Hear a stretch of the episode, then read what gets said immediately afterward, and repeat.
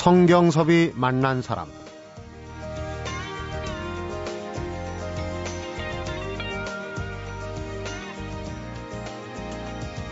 나는 먼저 번에 이리저리 해주었는데 저들은 이렇구나. 이런 소리는 입 밖으로 내뱉지 말아야 한다. 만약 이런 말이 한 번이라도 입 밖에 나오면 지난날 쌓아놓은 공과 덕이 하루아침에 제가 바람에 날아가듯 사라져버리고 말 것이다.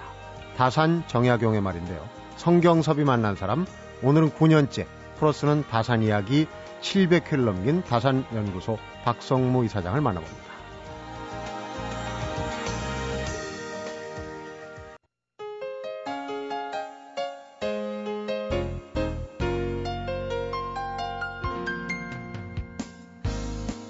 박성무 이사장님 어서 오십시오. 반갑습니다. 예, 네. 안녕하세요. 다산 연구만 40년 넘, 넘게 해오신 건 알고 있지만은 이 프로스는 다산 이야기 700회를 예. 넘겼어요. 공력이 대단하십니다. 저도 까마득한 한 옛날 이야기가 돼버렸습니다. 네. 뭐, 어, 한 뭐 100여 차례 했으면 많이 쓰겠지 했는데 네. 사실 700회까지 왔는데 에, 저보다도 그걸 받아보는 사람들이 오히려 그 경탄을 하고 어떻게 그렇게 장기간을 쓸 수 있냐 하는데 뭐 조금 말하자면 제가 좀 열정이 과했다고 말할 수 있겠습니다. 네. 받아보는 사람이 지금 35만 명이 넘고 네. 오늘 아침에 저도 반갑게 네. 잘 받아봤습니다. 네. 염리와 탐리란 제목으로. 근데 네, 고맙습니다. 다산 선생 이야기, 프로슨 이야기가 새삼스러운 게 200여 년 전의 사상가의 얘기지만 오늘날 하고 다른 게 없단 말이에요. 맥이 음. 이어지는 게 특히 이제 오늘 염려 탐리를 보면서 음. 최근에 돈으로 자리를 살려고 한 그런 음. 이제 그 지도층 인사들이 뭐 검찰에 불려가니 많이 얘기가 많지 않습니까? 그렇죠. 바로 그런 얘기도 다산 선생의 가르침 속에 있거든요. 음. 그러니까 이제 오늘 하고 그러니까 원래 이제 진리라는 것은 시대를 초월하지 않습니까? 네. 뭐 예수님은 말씀이다. 2000년이 뭐 넘어서도 지금 우리의 이야기가 꼭 같고 네. 뭐 공자나 석가 이런 분들은 뭐 2,500년이 넘어서도 이분들의 그 옳은 말씀은 지금도 옳거든요. 그렇죠. 또 네. 그렇듯이 200년 전에서 활동을 했던 이 자산 선생 말씀도 그때 진리였기 때문에 네. 지금도 우리가 진리로 받아들일 수밖에 없다. 음. 더구나 다산은 자기가 살던 시대를 정말로 깨뜨려 보면서 진정 어리게 나라와 백성을 생각했던 사람이기 때문에 어떻게 하면 백성이 편하게 사냐, 어떻게 하면 나라가 부강병이 되느냐, 늘 그 이것만을 생각했던 분들이기 분이기 때문에 네. 그때 해놓은 말씀이 나라가 어지러울 때일수록 더 들어맞는 거예요. 음. 그때 부정부패가 막 그 향행하던 때 아닙니까? 그렇죠. 이렇게 부패해갖고는 나라가 안 된다. 이게 나라는 망할 수밖에 없다. 그러잖아요. 그러니까 지금도 우리가 200년이 지났지만은 그보다 훨씬 발전된 측면도 있지만은 한편으로서는 그때의 부정적인 측면은 지금도 부정적인 측면이 있거든. 네. 그러니까 그분 이야기가 현실에 닿고 그런 이야기를 계속 뽑아 쓰다 보니까 700개가 넘은 겁니다. 그러니까 이제 청백리 얘기 오늘 어, 보내신 메일에서도 봤지만 또 지금 뭐 사법부의 공정한 판결 문제 음. 또 그다음에 윤리 경영이나 그 상생, 음. 대기업 중소기업 이런 얘기도 사실은 다산에 음. 얘기 속에 녹아 있어요. 아이 다산은 흠흠 심사라는 이제 소위 다산은 3대 저서가 네. 경세위표, 목민심서, 흠흠심사 아닙니까? 형법서죠. 바로 흠, 바로 이건 형사소송 형법이 관계된 건데. 네. 자기가 그런 이야기를 했어요. 내가 이 흠흠심사라는 사실은 지금 보면 굉장히 어려운 책입니다. 네. 그런데 그런 어려운 것을 자기가 저서하면서 왜 내가 이 저서를 남기냐 하느냐 이유가 그거야. 이 세상에는 너무 억울한 사람이 많다. 음. 이 억울한 사람이야말로 법을 통해서 참 재판이나 조사를 또 수사를 통해서 해결해 줘야 되는데 공정하게 이게 해결이 안 되기 때문에 억울한 사람이 많다. 그래서 기기무원항이라 내가 이 책을 짓는 이유는 향후 앞으로도 좀 세상에 억울한 사람이 없기를 바래서다. 다사는 재판의 공정성, 수사의 공정성이 없이는 억울한 사람이 나올 수밖에 없다. 네. 지금도 마찬가지 아닙니까? 지금 모두가 억울하다. 그건 바로 공정한 재판, 공정한 수사가 제대로 이루어지지 않다는 하나의 반증이다. 그러네. 그러다 보니까 네. 다산 이야기는 계속 통한다. 그래서 이제 프로스는 다산 이야기를 지금 이번 주에가 702번째니까 네. 언제 시작한 겁니까? 지금 정확히 뭐 내 기억이 없지만은 음. 어, 우리가 다산 연구소를 만들어서 사단법인으로 만들어 가지고 정식 활동 것이 2004년 6월 달이거든요. 그 즈음에 6월 1일 경에 아마 첫 글이 나갔잖아 싶습니다. 그러면 이제 벌써 9년째. 아, 2004년 그러니까 이제 우리가 사산 연구를 시작해 가지고 경비도 부족하고 음. 여러 가지 후원도 받아야 되는데 후원을 사람도 많지 않고 그래서 아무 원고를 받으면 우리가 원고를 줘야 되는데 네. 저희들이 운영을 하기 때문에 제가 쓰는 그런 무료거든요. 그러니까 제가 많이 쓸 수밖에 없는 거예요. 그래서 처음 시작할 때는 월화수목금 음. 일주일에 다 우리는 이제 주말은 안 쓰니까 음, 주 5일제로 하셨군요. 아, 주 5일제로 했어요. 네. 지금도 그렇고 그때도 그랬는데 월화수목금 일주일에 다섯 번을 제가 계속 풀었던 사람이 한 2년 가까이 쓴 겁니다. 네. 그러니까 그때 해수가 많이 늘었죠. 음. 어 그래서 그때는 뭐 일주일에 한 번 쓰니까 1년이면 한 50 뭐 몇 주 아닙니까? 네. 그러니까 2년 되면 100회가 넘어가 버리고 그러잖아요. 네. 그냥 도저히 저도 이제 힘들고 그러면서 약간의 이제 다산 연구소가 알려지면서 후원자도 좀 생기면서 음. 우리가 좀 여유가 생기니까 이제 그러면 외부 글을 받아서 어, 논평기라든가 이런 칼럼을 어, 실자. 아, 그래가지고 이제 다산 포럼이 생기고 다산 실학 산책이 생기고 이렇게 됩니다. 네. 그래서 거기에 이제 나눠서 쓰다 보니까 제가 해수가 그래서 이제 3회로 줄었다가 또 몇 년 후에는 이제 2회로 줄었다가 한 2, 3년 전부터는 이제 주 1회, 주 매주 월요일 날 음. 이렇게 겁니다. 9년이 되셨고 음. 2004년경으로 6월 1일로 기억을 음. 하시는데 음. 첫 번째 올린 글 혹시 기억하십니까? 그러니까 왜 지금 프로스는 다산을 쓰는가 이야기를 했어요. 네. 우리는 다산의 그참 청렴한 사상을 국민에게 알리고 음. 우리 사회도 좀 깨끗하고 정직한 사회, 옳고 바르게 사는 사람들이 대접받는 사회 음. 이런 세상을 만들기 위해서 이 프로스는 자산 이야기를 시작한다. 아, 뭐그 아마 서 서원을 내가 첫대에 어. 실었던 기억으로 연재 변을 지금도 음. 정확하게 기억을 하고 계시는군요. 음, 아니 내가 그런 기억이 납니다. 35만 명이면은 뭐 대단한 팔로워들을 모시고 있는 편인데 어떻습니까? 이제 고르는 메일을 보낼 대상 또 이 메일을 어, 대상은 어떤 기준으로 뭐 아니 그러니까 이제 우리가 처음에 메일 딜링을 이렇게 시작할 때 이제 뭐 제게 가지고 있던 뭐 명함 있잖아요, 뭐도 네. 무슨 뭐, 뭐 회원 주소록 뭐 이런 거 있잖아요. 음. 또뭐 제 친구들 뭐 있잖아요, 저희 동창회 명부에서 거기서부터 시작하는 겁니다. 그 이제 이메일 아는 사람들은 전부 다 올리고 시작을 해요. 그러니까 이제 나중에 이 사람들이 처음부터 자기들이 또 막 계속 추천을 해 올리고 추천하겠죠. 어, 추천을 하고 좋으니까. 우리가 거기에 난이 있거든요. 어, 회원을 추천해 주시면 무료로 어, 이메일을 보내게 됩니다. 이렇게 하니까 또 계속 추천을 그러니까 그래가지고 한 번에 뭐 어떤 뭐 집단으로 들어오는 막 100명, 200명 음. 어느 기관에서는 막 1000명, 2000명 들어오는 데도 있고 예를 들면 그러잖아요. 네. 기업 같은 데라든가. 그래가지고 뭐 대한 변호사협회 변호사들이 전부 다, 다 들어온단 말이죠. 음. 서울대학교 교수들 명단 뭐 거의 다 들어온단 말이죠. 뭐 막 대학의 교수들은 이런 또 뭐 약간 지성적인 글들을 또 좋아하지 않습니까? 그리고 또 인용할 수도 있고요. 어, 자기들이 또 글 쓰면 죠 특히 이제 기자들이 또 많이 번져가지고 뭐 이렇게 칼럼 쓰는 기자들 뭐 논설위원들은 뭐 거의 아주 상식적으로 보는 것 같아요. 상식으로 그렇군요. 보면서 네. 예, 제가 가끔 그 글을 보면은 뭐 이렇게 인용해서 쓰는 것들 내가 알고 있거든요. 네. 그래서 이렇게 되다 보니까 점점 번져서 이제 10만 되고 20만 되고 30만 되고 40, 이제 35만 이렇게 되는데 에, 이제는 그 인터넷 세계에서는 어, 다산연구소가 갖는 그 지금 말하면 어 뭘까 value가 음. 대단한 거죠. 네, 그 많은 분들이 이제 열독을 하시는데 음. 사실 다산 정약용 선생 저술이 방대하다고는 하지만은 음. 우리 이사장님이 풀어쓰기도 어, 어느 정도 이제 속된 말로 좀 한계가 있을 거 밑천이 어, 밑천이, 밑천이. 좀 보이는 거 아닌가? 아, 그래서 밑천이 보이죠. 예. 네. 제가 하루에 그 이제 일주일에 다섯 번씩 쓸 때만 하더라도 제 머릿속으로 상당히 축적된 것이 있어가지고 사건이 있을 때마다 아 이건 어디하고 그러니까. 연결된다 어디하고 연결된다 바로바로 막 별로 고통 없이 뭐 자료 찾을 필요도 없이 막 머릿속에 들어는 갖고도 어 뭐 몇 달뭐 거의 1년 가까이 썼을 거예요. 네. 근데 이제 시간이 지나면서 이제 제게 축적된 것은 거의 바닥이 나고 음. 이제 그걸 벌써 책 다산 책을 봐야죠. 어 책을 보면서 어 이렇게 좀 기특한 것이 나오잖아요. 그러면 아 요건 요새 문제 어떤 것으로 연결이 된다. 음. 이렇게 찾는 거지 지금. 나는 근거가 없이는 못 쓰니까 반드시 다산의 이야기를 뭔가 한마디는 해야만 프로스는 다산 이야기 되기 때문에 네. 다른 칼럼 쓰는 사람과는 입장이 달라요. 음. 저도 다른 칼럼 쓰라고 하루에 몇 장이나 쓸 수 있어요.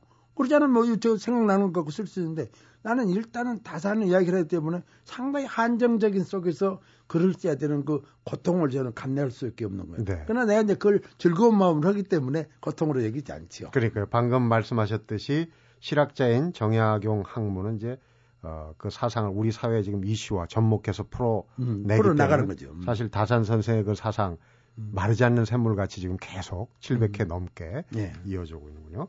성경섭이 만난 사람 오늘은 풀어쓰는 다산 이야기를 9년째 써오고 계신 다산연구소 박성무 이사장을 만나 뵙고 있습니다.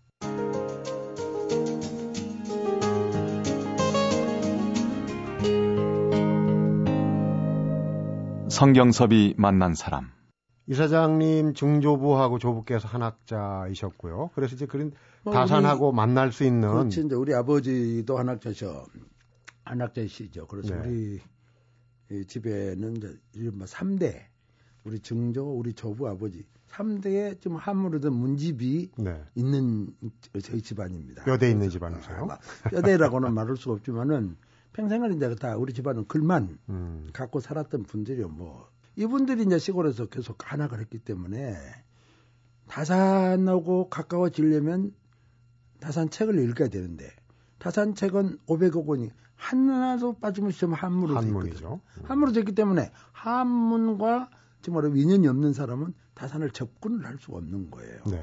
그래서 저는 다행히 어려서부터 집안에서 그런 한문 풍토에서 이제 자랐어. 우리 우리가 학교 다닐 때 한문을 그렇게 배우도록 한 거예요. 막 밤이면 그럼 낮에는 그럼 학교 가라. 밤에는 집에서 내게 한문을 배워라. 뭐 이래서 음. 어려서부터 조금씩 조금씩 싫으면서도 배웠던 것들이 이제 커가면서 터득을 한 거죠. 기초 실력이 아, 된 거군요. 아, 예, 그런 거는 음.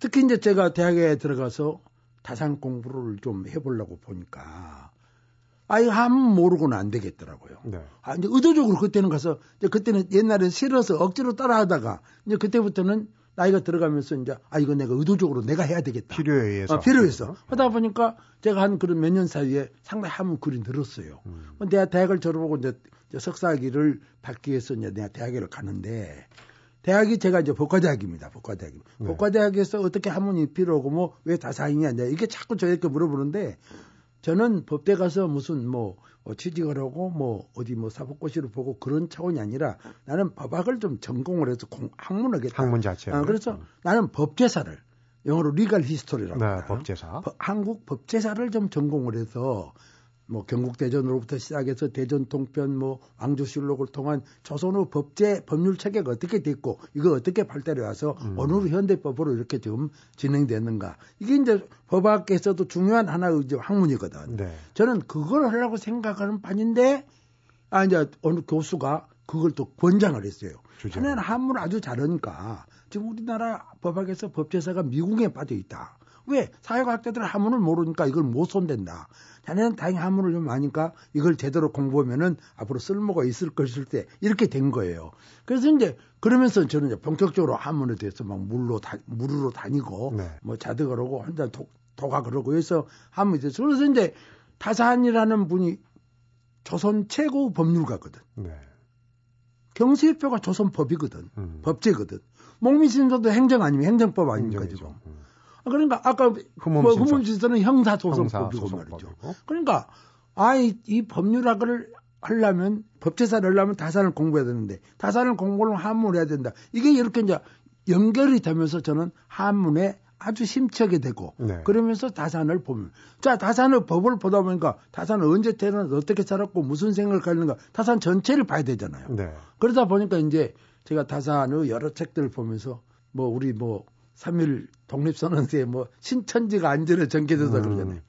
이 다산을 보면서 야 200년 전에 이런 학자가 있었냐. 눈이 확 트였군요. 그렇지. 음. 겉으로만 알고 있던 다산 정약용 실학자다. 뭐 수원 화성을 쌌다. 목리심스 저자다. 이렇게 저도 그런 정도 알았는데 네. 깊이 이제 다산을 읽어보니까 아 이게 보통 분이 아니단 말이죠.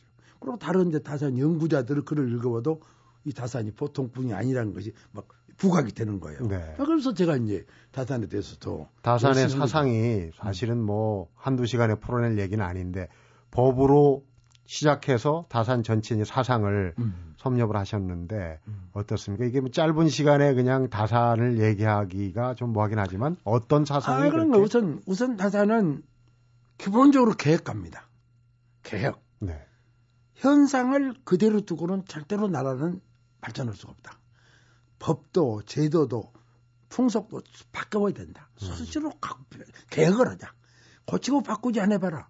반드시 나라는 망한단 말이지. 아주 아주 다산의 경제표가 다산의 개혁에 대한 마스터 프론인데 국가 개혁에 대한 마스터 프론인데 거기는 아주 시작부터 안 바꿔봐라. 음. 개혁 안 해봐라. 니 나, 나라 망한다. 필망고 반드시 나라를 망할 거다.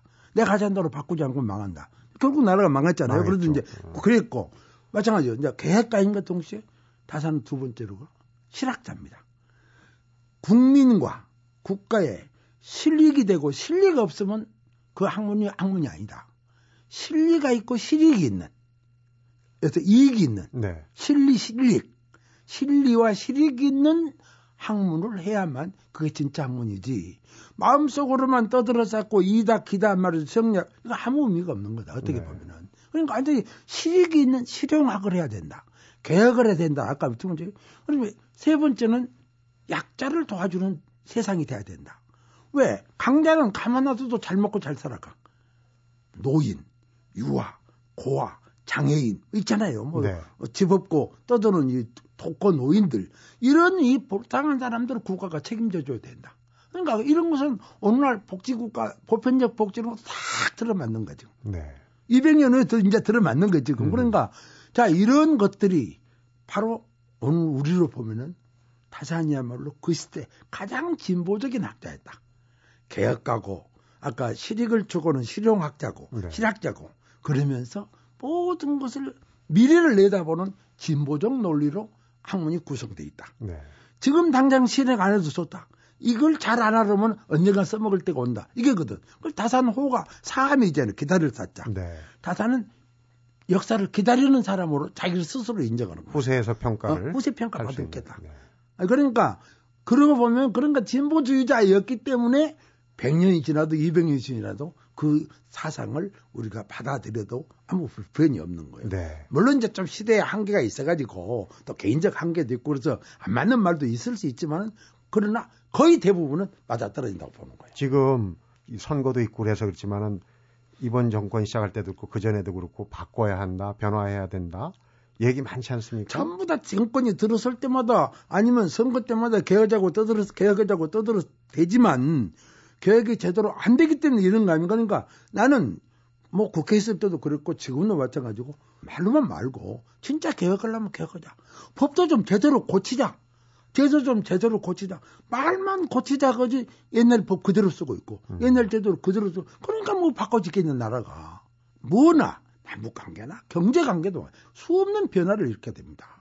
그대로 놔두고 이게, 이게 이제 다산을 읽어보면 막 그런 게막막 솟아오르거든. 네. 거기에 누가 흥미를 안 가질 사람 누가 있어요? 흥미를 가질 수, 가질 수밖에 없는 거지.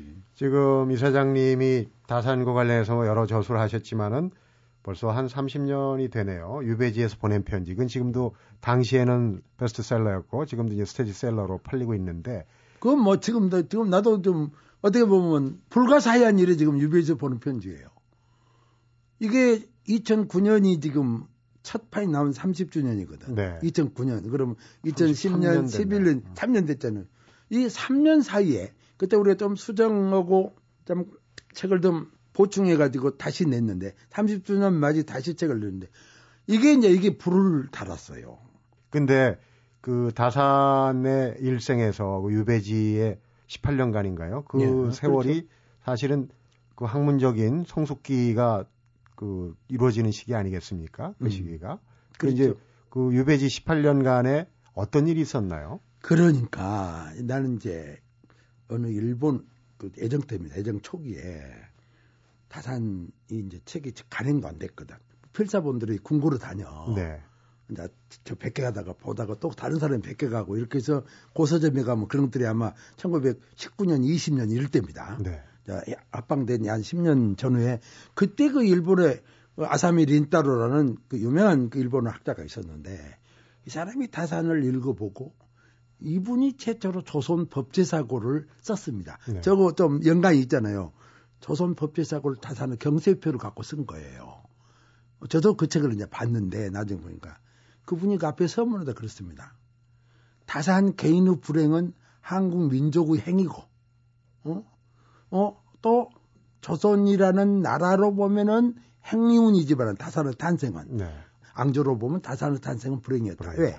다산은 태어나면서부터 죽을 때까지 앙조를 비판했으니까. 앙조 불행이고 네. 다산의 개인적 불행은 유배 18년인데 그 유배 18년이 없었다면 그만큼 많은 저서를 남겼겠냐. 음. 이건 우리 조선 민족으로는 그 이상 더 행운이 될 수가 없다. 그 얘기잖아요. 아주 의미 깊은 이야기. 역설적인 얘기예요. 어, 아주 어. 이, 이문 이야기인데 다산의 형이 정약전이라고 있잖아요. 흑산도의 기양 네, 같은 네. 다산으로 수없이 다리 둘이 기양 사람이 편지를 보는데 정약전이 쓴 자기 동생에 대한 쓴 글이 있어요. 거기 보면 이런 이야기입니다. 나는 내 동생이 이런 불행을 당하지 않고 벼슬했다면 잘했으면 정승까지 올라갈 수 있을런지는 모른다. 음. 그 당시 신하로서 최고 벼슬은 정승이니까 정승으로 끝나면 그건 아마 역사에 뭐 누구 정승했단 말에는 없을 텐데 이 18년 동안 야 그때는 18년 이렇게 기양 살고 있어 이만한 저서를 계속 저 저서를 나 지금 짧게 보내줘서 감정을 받으니까 네. 이런 책을 읽으면서 내 동생이 만약에 기양사를 안 했다면 이런 책이 나왔겠는가? 이 책이 나옴으로 해서 정승 판성법도 훨씬 더 큰 역할을 한 사람이 내 동생이다. 이렇게 적어놨어요. 음. 어, 예를 들면 그 당시 바로 친형제가네. 네. 그런 걸 보면은 바로 다사는 기양살의 18년을 불행하다고 생각도 않고 자절하지도 않고 자기 집이 폐족이면서 폐족과 안타까움도 느끼지 않으면서 왜? 자기가 글만 많이 써놓고 좋은 생각만 정리해놓으면 우리는 앞으로 폐족을 면할 수 있다. 확신을 가졌던 거예요. 그랬군요. 확신을 가졌어. 그러니까 다사는 그 불행과 고통을 가장 잘 이용해서 뒷날 성공했던 그 대표적인 사람으로 보면 되겠어요. 그 이제 250년 전을 일을 다시 되돌려서 그 많은 저술 꼭 다산이 아니더라도 전에 어떤 강의를 들으면서 규장과 관장이셨던 분이 음. 요즘 너무 한문하는 사람이 없다. 그래서 음. 정말 보고와 같은 옛 선인들의 그 방대한 저술이 누가 해독할 사람, 번역할 사람이 없으니 큰일이다. 이런 얘기를 한 얘기를 들었어요. 그런데 그 사장님께서는 아니 그래서 부분에... 제가 제가 좀 솔직히 국회에 있을 때부터 국학고등 국학고등학교를 말요 번역고등학교를 만들자.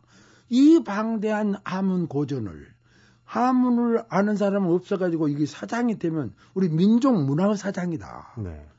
이걸 누가 읽어서 누가 번역해서 후인들 요새 한문을 모르는 사람 믿겨요. 그런데 그것이 내가 참 몇 년 전에 그게 국회 법으로 통과돼가지고 한국 고전 번역원 그렇죠. 초대 원장을 3년 했잖아요. 창립하셨죠. 고전 번역 원장을 내가 했는데 바로 바로 지금 한국 고전 번역원이 생김으로 해서 지금 그런 염려들이 상당히 지금 해결이 됩니다. 음. 그래서 한문 학자들을 양성해내고 번역수를 가르치고 또 지금 국가의 지원을 받아가지고 계속 좋은 책들을 번역하고 있고 또 고서들을 정리해서 또 이렇게 간행하고 이렇게 해서 지금 방금 아까 그 분이 걱정했던 네. 그런 것들이 지금 해결의 실마를 가졌어요. 그렇군요. 그래서 뭐 저도 참 매우 다행으로 생각하고 이제 앞으로 그 고전 번역원이 제대로만 지원을 받아서 운영해주면 야 우리 한국의 미래가 정말 그 어떤 문화 단절 없이 네.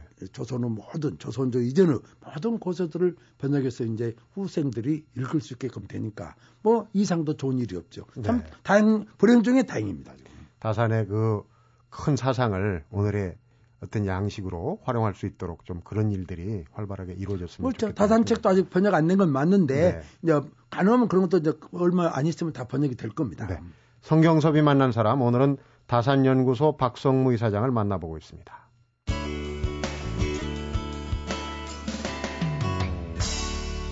성경섭이 만난 사람.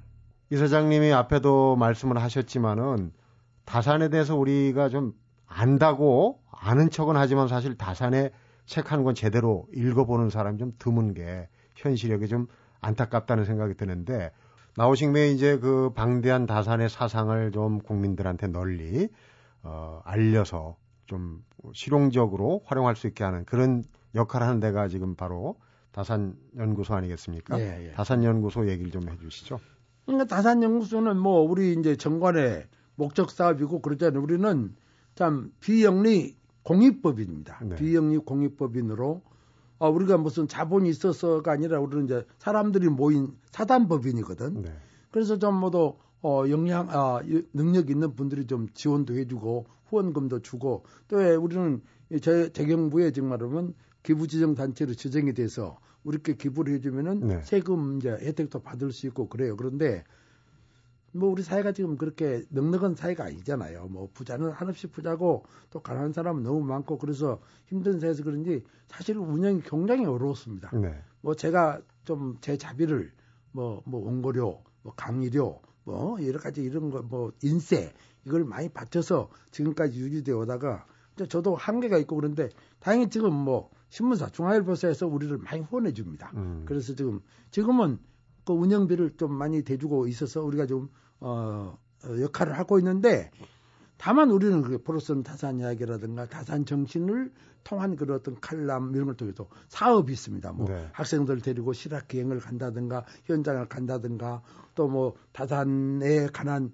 뭐 원서를 놓고 강독회를 열어서 뭐 많은 지식인들이 공부를 하게 해준다든가 뭐 교사들 실학 기행을 해가지고 방학 때 교사들 데리고 다산 유배지를 찾아다니면서 음. 다산 정치를 심해주는 일이라든가 뭐 우리가 또 다산의 어, 묘소에서 제2일날 가서 개를 지내면서 다산에 대한 어떤 숙모 정신을 현양한다든가 네. 이렇게 해서 우리 목표가 다산을 통한 깨끗한 세상 만들기거든. 어? 다산으로 깨끗한 세상을이 저희 다산연구소의 지금 지표입니다. 네. 아, 목표예요. 그러니까 제발 다산의 목미스 정신, 그 계획 정신, 실용 전진, 실사고시 정신을 통해서 좀 허위, 허풍, 가장, 거짓말, 사기 이런 거 없는 좀 진정한 나라. 이걸 우리들이 원하는 거예요. 네. 이건 제 개인의 열정이자 다산의 뜻입니다. 다산의 뜻이면 그걸 우리는 이제 국민에게 알리는 일들을 네. 우리 역량껏 우리 수준에서 조금씩 조금씩 좀 국민에게 이제 그러면서 지금 가장 큰 영향력을 행사하는 게 플러스 자산 이야기죠. 네. 그건 내가 무료로 쓰는 거니까 계속 그걸 통해서. 근데 다행히 다행히 지금 제가 이렇게 댓글 같은 걸 보면은 이 글에 대해서 거의 뭐 9년째 계속 보면서 계속 감동을 해서 참 좋은 글 쓰신다고 내게 막 이메일 보내주고 이런 거 보면은 그래도 조금씩은 그래도 역할을 하지 않냐. 그래서 보람을 느끼시는 그리고 네. 또각 그 단체에서 그걸 받아본 사람들이 저를 초청해다가 뭐 강의를 해달라고도 하고 네. 말이죠. 그래서 나름대로는 이게 지금 미미한 연구소지만은 입으로 입으로 입소문이 나가지고 네. 조금씩 알려주고 있는 것 이것만으로도 저희들은 상당히 다양하게 생각하고 더 열심히 해야 되겠다. 오늘 광고를 해드리지 않습니까? 네, 고맙습니다. 올해는 또 이 다산 네, 의미 있는 해예요. 250년 250, 탄생 250년. 다산 1762년생이니까 네. 2012년에 딱 250주년이거든. 특별한 그러니까, 행사라도. 아 그래서 올해. 우리는 지금 뭐 우선 유럽에서 지금 다산 사상이라는 책이 하나 나왔거든. 독일어로. 네. 음. 그게 또 영어로 번역돼요. 근데 그걸 읽어본 유럽 철학자들이 아 좀 비교 철학자들이 이 다산에 대해서 한번 학술대를 열었으면 쓰겠다는 걸 요구가 들어왔어요. 네. 그래서 우리가 이번에 한국 철학 박물관 로고 합해서 우리가 다산 유럽 한국 학술대 KEU 학술대를 지금 금년 이제 8월 9월 경에 엽니다. 처음 있는 일이네요. 아, 아유, 물론 처음 있는 일이죠. 그리고 어, 또 다산에 대한 뭐 융품 전시라든가 또 다산에 대해서 뭐 알릴 수 있는 여러 가지 작업들을 지금 우리가 많이 준비하고 있습니다. 네. 그리고 올해는 뭐 평소에 하고 있는 일이지만 실학 기행이라든가 실학 산책이라든가 대학생 실학 캠프 또 교사들 실학 산책 실학 기행 이런 걸 좀 대대적으로 네. 국민들에게 좀 많이 알려서 대대적인 사람들이 현장에 유배지인 타산 초당도 가보고 네. 흑산도도 가보고 타산 생감 묘지도 가보고 해서 좀 금년을 통해서 이 다산에 대한 붐이 좀 일어나서 제발 좀 다산을 읽는 그런 네. 한 해가 되도록 지금 노력을 우리들 해보고. 네, 박성무 이사장님 개인적으로는 지금 고일을 지내셨어요. 음, 올해 그렇죠. 이제 음. 하루 한 해가 더 지난 이제 고일을 이미 넘기셨는데 다산 연구에는 은퇴가 없다는 생각이 들어요. 말씀하시는데 뭐 엄청난 열정이 아이, 느껴집니다. 오늘 마무리도 열정 모듬도 네. 이렇게 좋은 분을 이렇게 많은 사람들이 너무 모르고 있다. 음. 이 이것 때문에 그런 거 저는 만약에 다산을 아는 사람이 많아지면 제가 역할이 없어요. 그래서 저는 실력을 그러는데 아직도 가보면 저한테 물어보는 걸 다산이 도대체 누구냐, 뭐 어떤 사람이냐, 뭐, 뭐 신자였냐, 아니었냐, 이 뭐 계속 묻고 있으니까. 네. 다산에 대해서 너무 모르는 이 안타까움이 저로 하여금 아, 다산을 더 많이 알려야 되겠다는 의욕을 갖게 만들어 주는 음, 겁니다. 박성무 이사장님 얘기, 다산 이야기를 듣다 보면 이거 한도 끝도 없을 것 같습니다. 여기서 정리를 해야 될 것 같고요. 예. 나오신 김에 다산의 사상에 대해서 꼭 청취자분들께 짧게나마 한마디 당부하고 싶어요. 네, 지금 우리 사회와도 연관된 말씀입니다만은 지금 우리가 가장 큰 문제가 양극화거든요. 경제적으로. 네. 정말 부익부 빈익빈이란 말이에요. 부자는 한없이 부자가 되게 돼 있고 가난한 사람은 한없이 가난한 거예요. 다산이 국가 문제, 나라 문제, 이 백성 문제를 생각할 때 가장 큰 문제가 그였습니다. 그거였습니다. 네. 어떻게 쓰면 이 부평준화, 좀 고루 먹게 사는 세상이 다산 경제 정책에서 아주 가장 중요한 부분입니다. 네. 그 다산은 뭐라고 말하냐면 손부 익빈이라고 하죠. 손부 부에서 덜어다가 덜어다가 빈 빈을 덜해도 음. 익 덜 익자 손익 아니에요. 네네. 손부 익빈이라는 말 자기가 썼어요. 그래서 나는 이 다산의 경제사상 엄청난 말이 많지만은 그 요약하면 손부 익빈. 그래서 토지도 군중에 갖자. 토지를 국유하자. 토지를 공유하자. 뭐 이러지 않아요, 다산이 어떻게 보면. 그러니까 음. 나는 지금 뭐 국유할 수도 없고 뭐 공유하기도 어렵고 그러지 않아요. 지금 사회체제가 이렇게 자본주의로 가버렸는데 문제는 세금 정책이라든가 여러 가지 제도를 개선해서 부자가 가난한 사람을 또 가난한 사람은 부자에 의해서 자기 할로가 열릴 수 있도록 그렇게 음. 빈부가 좀 격차를 줄여서 어떻게 보면 다 함께 살아가는 이런 것들을 이루고 하는 것이 타산의 뜻에 가장 근접하지 않냐. 네. 타산은 아마 태어나면서부터 죽을 때까지 거기에 생애를 나는 바쳤다고 봅니다. 네. 잘 알겠습니다. 음. 하여튼, 음. 어, 프로스는 다산 이야기 음. 앞으로 전 국민이 좀 함께 받아보는 그런 때가 오기를 기대해 보겠습니다. 오늘 음. 말씀 감사하게 잘 네, 들었습니다. 고맙습니다. 성경섭이 만난 사람 오늘은 다산 정약용의 생각과 정신을 세상에 소개해온 박성무 다산연구소 이사장을 만나봤습니다.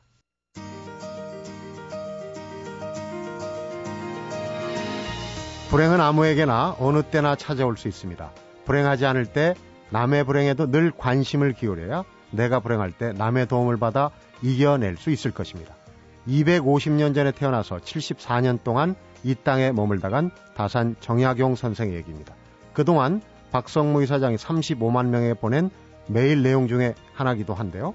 박 이사장이 풀어쓰는 다산 이야기야말로 아는 것을 실행에 옮기라는 다산의 가르침을 실천하는 좋은 예가 아닐까 싶습니다. 성경섭이 만난 사람 오늘은 여기서 인사드리겠습니다.